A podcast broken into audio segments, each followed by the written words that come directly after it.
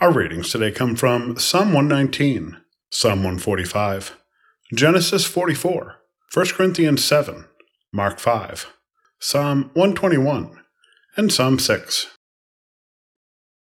Psalm 119, beginning at verse 73. Your hands have made and fashioned me. Give me understanding, that I may learn your commandments. Those who fear you shall see me and rejoice, because I have hoped in your word. I know, O Lord, that your judgments are right, and that in faithfulness you have humbled me. Let your steadfast love become my comfort, according to your promise to your servant.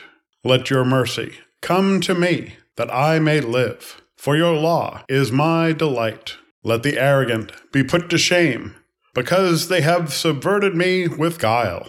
As for me, I will meditate on your precepts. Let those who fear you turn to me, so that they may know your decrees. May my heart be blameless in your statutes, so that I may not be put to shame. Psalm 145 I will extol you, my God and King, and bless your name forever and ever. Every day I will bless you and praise your name forever and ever. Great is the Lord, and greatly to be praised. His greatness is unsearchable. One generation shall laud your works to another, and shall declare your mighty acts. On the glorious splendor of your majesty, and on your wondrous works I will meditate.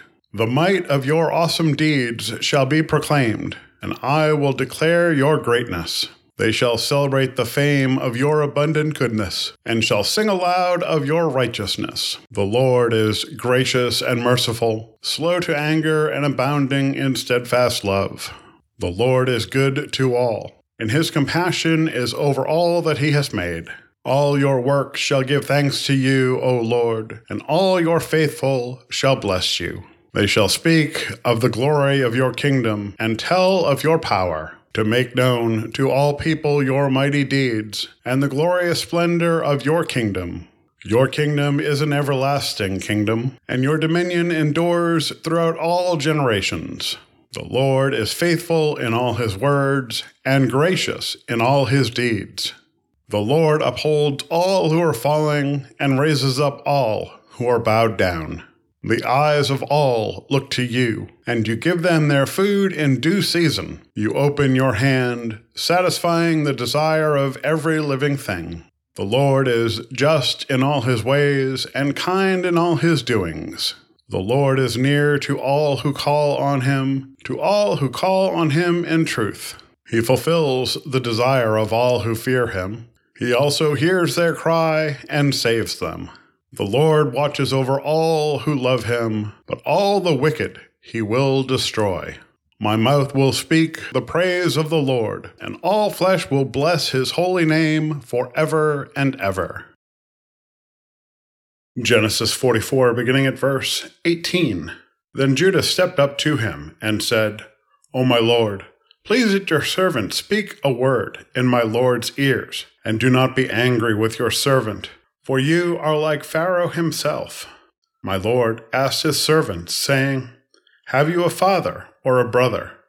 And we said to my Lord, We have a father, an old man, and a young brother, the child of his old age. His brother is dead. He alone is left of his mother's children, and his father loves him. Then you said to your servants, Bring him down to me, so that I may set my eyes on him. We said to my Lord, The boy cannot leave his father, for if he should leave his father, his father would die. Then you said to your servants, Unless your youngest brother comes down with you, you shall see my face no more. When we went back to your servant, my father, we told him the words of my Lord. And when our father said, Go again, buy us a little food, we said, We cannot go down. Only if our youngest brother goes with us will we go down, for we cannot see the man's face unless our youngest brother is with us. Then your servant my father said to us, You know that my wife bore me two sons, one left me. And I said, Surely he has been torn to pieces, and I have never seen him since. If you take this one also from me, and harm comes to him, you will bring down my gray hairs in sorrow to Sheol. Now, therefore, when I come to your servant my father, and the boy is not with us, then, as his life is bound up in the boy's life, when he sees that the boy is not with us, he will die. And your servant will bring down the gray hairs of your servant our father with sorrow to Sheol. For your servant became surety for the boy to my father, saying, If I do not bring him back to you, then I will bear the blame in the sight of my father all my life. Now, therefore, please let your servant remain as a slave to my lord in place of the boy, and let the boy go back with his brothers. For how can I go back to my father if the boy is not with me? I fear to see the suffering that would come upon my father. 1 Corinthians 7, beginning at verse 25. Now, concerning virgins, I have no command of the Lord, but I give my opinion as one who, by the Lord's mercy, is trustworthy. I think that, in view of the impending crisis, it is well for you to remain as you are. Are you bound to a wife? Do not seek to be free. Are you free from a wife? Do not seek a wife. But if you marry, you do not sin, and if a virgin marries, she does not sin. Yet those who marry will experience distress in this life, and I would spare you that. I mean, brothers and sisters, the appointed time has grown short. From now on, let even those who have wives be as though they had none, and those who mourn as though they are not mourning, and those who rejoice as though they were not rejoicing and those who buy, as though they had no possessions, and those who deal with the world, as though they had no dealings with it. For the present form of this world is passing away. Mark 5, beginning at verse 21. When Jesus had crossed again in the boat to the other side, a great crowd gathered around him, and he was by the sea. Then one of the leaders of the synagogue named Jairus came, and when he saw him, fell at his feet and begged him repeatedly, My little daughter is at the point of death. Come and lay your hands on her, so that she may be made well and live. So he went with him, and a large crowd followed him and pressed in on him. Now there was a woman who had been suffering from hemorrhages for twelve years. She had endured much under many physicians, and had spent all that she had, and she was no better, but rather grew worse. She had heard about Jesus, and came up behind him in the crowd and touched his cloak. For she said, If I but touch his clothes, I will be made well. Immediately her hemorrhage stopped, and she felt in her body that she was healed of her disease. Immediately aware that power had gone forth from him, Jesus turned about in the crowd and said, Who touched my clothes? And his disciples said to him, You see the crowd pressing in on you. How can you say, Who touched me? He looked all around to see who had done it. But the woman, knowing what had happened to her, came in fear and trembling, fell down before him, and told him the whole truth. He said to her, Daughter, your faith has made you well. Go in peace and be healed of your disease.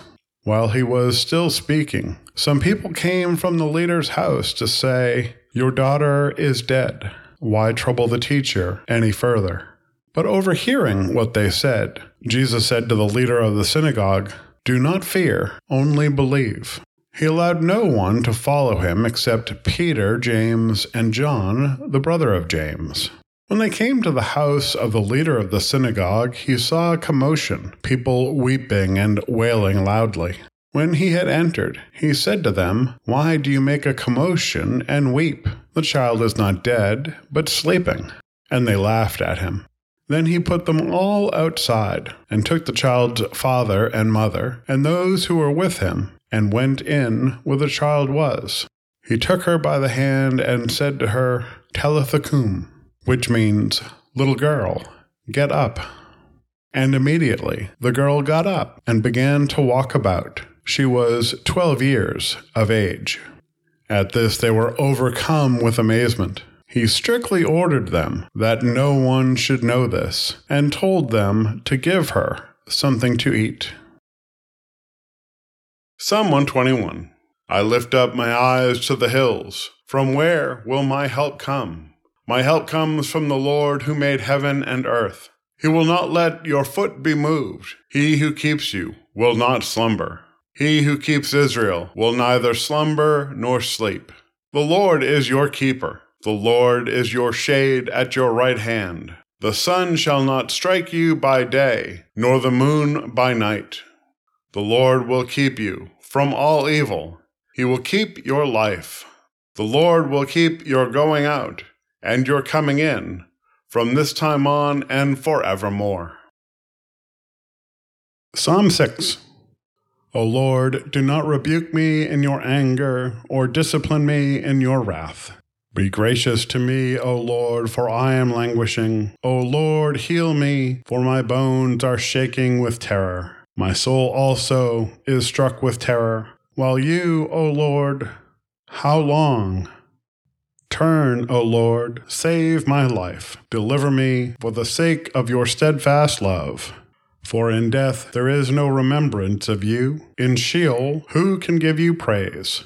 I am weary with my moaning. Every night I flood my bed with tears. I drench my couch with my weeping. My eyes waste away because of grief. They grow weak because of all my foes. Depart from me, all you workers of evil. For the Lord has heard the sound of my weeping. The Lord has heard my supplication. The Lord accepts my prayer. All my enemies shall be ashamed and struck with terror. They shall turn back and in a moment be put to shame. This is the word of God for the people of God. Thanks be to God. Amen.